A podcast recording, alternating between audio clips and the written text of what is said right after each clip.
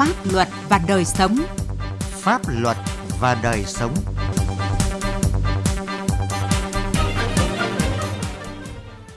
Kính chào quý vị và các bạn. Chương trình Pháp luật và đời sống hôm nay có những nội dung sau.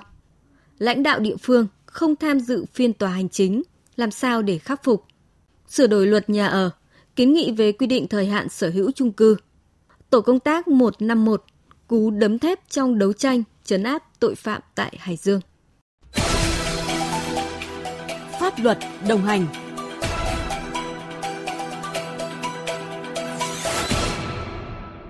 Thưa quý vị, thưa các bạn, theo báo cáo mới đây của Ủy ban Tư pháp của Quốc hội về kết quả giám sát việc chấp hành pháp luật trong giải quyết các vụ án hành chính của Chủ tịch Ủy ban Nhân dân và Ủy ban Nhân dân tại nhiều địa phương cho thấy,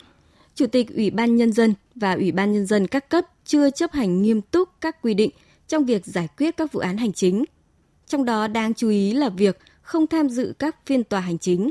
Do vậy, nhiều vụ án hành chính bị kéo dài, gây tâm lý bức xúc cho người dân vì không được đối thoại tranh tụng để làm rõ những vấn đề mà trong quá trình khiếu nại đến các cấp hành chính có thẩm quyền, người dân chưa được giải thích rõ hoặc tuy đã được giải thích nhưng vẫn còn khúc mắc chưa thông suốt.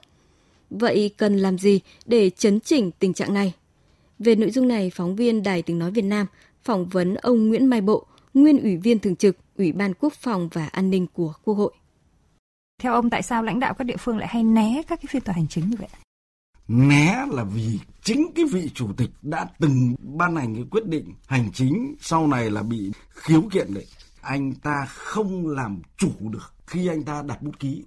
đành rằng cái việc soạn thảo văn bản đó có những sở ban ngành người khác giúp việc thông qua một cái quy trình ban hành văn bản nhưng rõ ràng ấy, làm chủ nội dung của quyết định đấy thì cái vị này chưa làm chủ được. Nhìn xa hơn thì ở đây nó còn thể hiện một câu chuyện đó là kiến thức, năng lực của các vị lãnh đạo. Kiến thức anh không đủ tầm để đảm đương công việc đó. Cho nên nhiều khi ký văn bản đó nhưng anh không làm chủ được. Cái lý do để mà anh ký, căn cứ để mà anh ký, rồi cái sự đúng đắn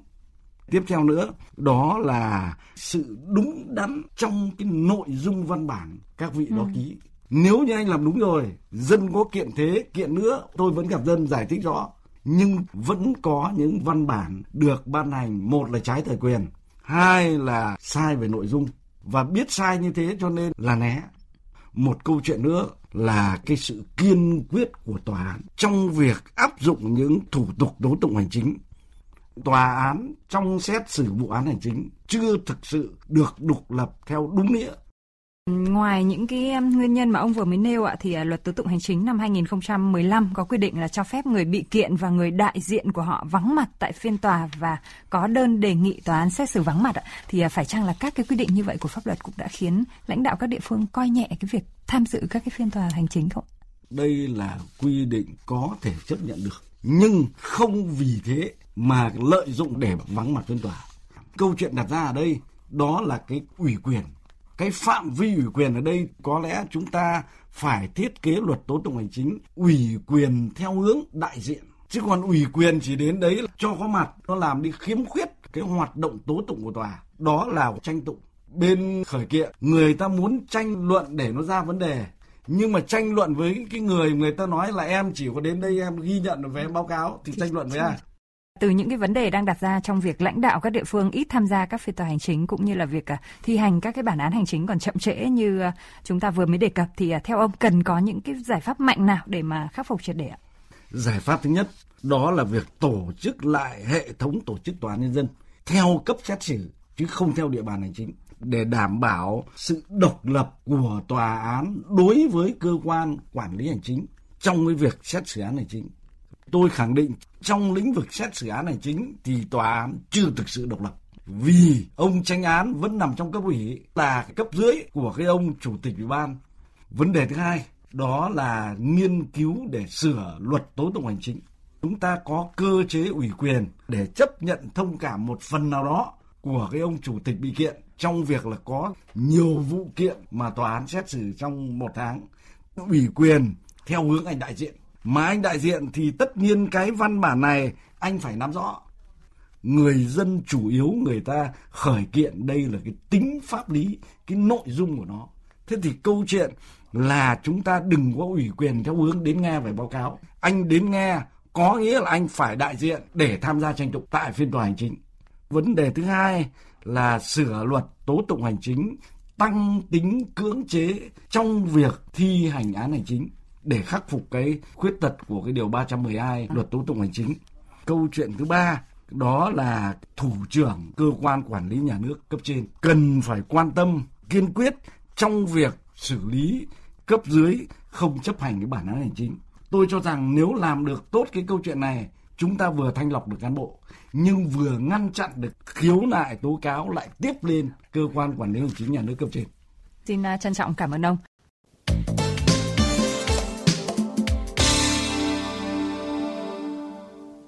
Thưa quý vị và các bạn, từ giữa tháng 7 năm nay, Công an tỉnh Hải Dương triển khai phương án tuần tra, kiểm soát, phòng chống tội phạm và vi phạm pháp luật trên các tuyến giao thông đường bộ, khu vực công cộng và địa bàn trọng điểm trên địa bàn toàn tỉnh, gọi tắt là Tổ công tác 151. Sau 3 tháng thực hiện phương án, các tổ công tác 151 đã đấu tranh chấn áp xử lý kịp thời các ổ nhóm đối tượng có hành vi vi phạm pháp luật tại các tuyến giao thông, địa bàn trọng điểm, phức tạp về an ninh trật tự, được người dân đánh giá cao. Ghi nhận của phóng viên Quang Chính. Do đặc thù công việc hay phải làm thêm giờ nên anh Vũ Ngọc Hùng ở huyện Gia Lộc, tỉnh Hải Dương thường về nhà vào tối muộn. Trước đây đi trên đường, anh Hùng cảm thấy bất an vì tuyến đường anh đi đã từng xảy ra những vụ cướp giật. Nhưng những tháng gần đây, anh Hùng cũng như nhiều người dân ở Hải Dương, mỗi khi ra đường vào buổi tối hay khuya muộn yên tâm hơn vì có tổ công tác 151 Công an tỉnh Hải Dương tuần tra kiểm soát trên đường thì tôi là người dân hay đi qua cái tuyến đường này đấy thì có cái lực lượng cảnh sát tuần tra ở đây thì tôi thấy đường thông suốt này, tình hình an ninh rất là tốt. Mong muốn của người dân thì lực lượng này duy trì hoạt động để cho người dân yên tâm. Ông Nguyễn Đình Trung, trú tại phường Trần Phú, thành phố Hải Dương cho biết, trước đây trên các tuyến đường của thành phố xuất hiện nhiều nhóm thanh niên điều khiển xe máy với tốc độ cao, lạng lách, rú ga gây nguy hiểm cho người đi đường – từ khi tổ công tác 151 thực hiện nhiệm vụ, hiện tượng này đã giảm hẳn giúp ông yên tâm hơn mỗi khi đi tập thể dục vào buổi tối. Từ trung tuần tháng 7 thành lập tổ 101 này thì chúng tôi nhận thấy nó rất thiết thực. Cái hiện tượng đua xe này, đánh võng này giảm đáng kể đấy. và có những thời gian là không xảy ra nữa. Thế là cái lực lượng này rất thiết thực, thiết yếu với cái tình hình nhiệm vụ an ninh tự tại địa bàn. Thời gian qua, trên địa bàn tỉnh Hải Dương còn tình trạng một số loại tội phạm như cướp giật,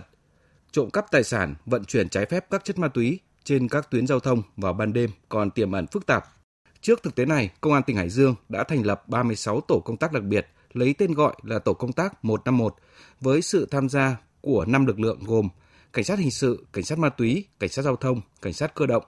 Cảnh sát quản lý hành chính về trật tự xã hội để ngăn chặn, chấn áp tội phạm và các hành vi vi phạm pháp luật trên các tuyến giao thông đường bộ, khu vực công cộng và địa bàn trọng điểm Thượng tá Nguyễn Tuấn Hưng, trưởng Công an thành phố Hải Dương cho biết, thực hiện chỉ đạo của Giám đốc Công an tỉnh Hải Dương, Công an thành phố đã thành lập 6 tổ công tác 151, tổ chức tuần tra vũ trang công khai từ 20 giờ hôm trước đến 1 giờ hôm sau trên các tuyến đường chính, các điểm phức tạp về an ninh trật tự tại địa bàn thành phố, đặc biệt tập trung vào các ngày lễ, ngày nghỉ, ngày diễn ra các sự kiện chính trị quan trọng của đất nước và địa phương.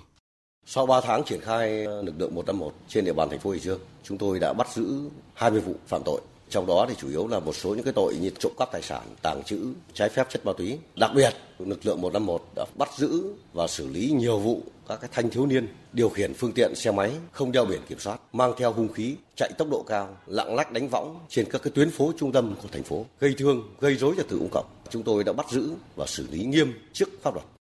Không chỉ tuần tra tại khu vực đô thị Tại địa bàn nông thôn, các tổ 151 thuộc công an các huyện cũng phát huy hiệu quả trong công tác phòng ngừa, chấn áp tội phạm. Trung tá Hoàng Văn Khải, đội trưởng đội cảnh sát hình sự công an huyện Bình Giang cho biết, nhờ quá trình tuần tra kiểm soát ngày 6 tháng 10 vừa qua, trên đường Minh Hiền, đoạn qua địa bàn thị trấn Kẻ Sặt, tổ công tác 151 công an huyện Bình Giang đã bắt quả tang hai đối tượng là Cù Đức Hà, trú tại xã Bình Xuyên, huyện Bình Giang và Nguyễn Ngọc Huy, trú tại phường Thanh Nghị, thành phố Hải Dương khi đang có hành vi vận chuyển trái phép chất ma túy. Cái hiệu quả mà rõ rệt nhất mà chúng tôi thấy đấy là cái công tác phòng ngừa. Từ khi mà có tổ 151 hoạt động thì đến nay là trên địa bàn của chúng tôi là tình trạng trộm cắp trên các cái tuyến quốc lộ, tuyến giao thông là nó không xảy ra. và cái thứ hai là quần chúng nhân dân mà thấy cái hoạt động của tổ 151 như vậy thì cái việc mà chấp hành pháp luật về trật tự an toàn giao thông cũng như là về công tác phòng ngừa và hỗ trợ cơ quan công an đấu tranh với tội phạm rất hiệu quả. Thượng tá Phạm Chi Hiếu, Phó Giám đốc Công an tỉnh Hải Dương cho biết, sau 3 tháng triển khai thực hiện, các tổ công tác 151 đã tổ chức gần 2.200 ca tuần tra, kiểm soát với sự tham gia của hơn 14.000 lượt cán bộ chiến sĩ, phát hiện bắt giữ 86 vụ việc, 177 đối tượng vi phạm pháp luật trên các tuyến giao thông, khu vực công cộng và các địa bàn trọng điểm trên địa bàn tỉnh.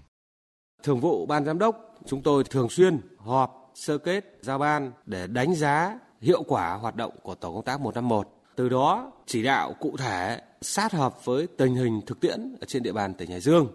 Trong đó tăng cường các biện pháp nghiệp vụ, phát động quần chúng, nhân dân tố giác tội phạm, tập trung vào những địa bàn trọng điểm, nơi công cộng, trung tâm kinh tế, chính trị, xã hội của tỉnh Hải Dương. Từ đó có những chỉ đạo cụ thể đối với tổ công tác 151 có những cái biện pháp đảm bảo an ninh trật tự trên địa bàn.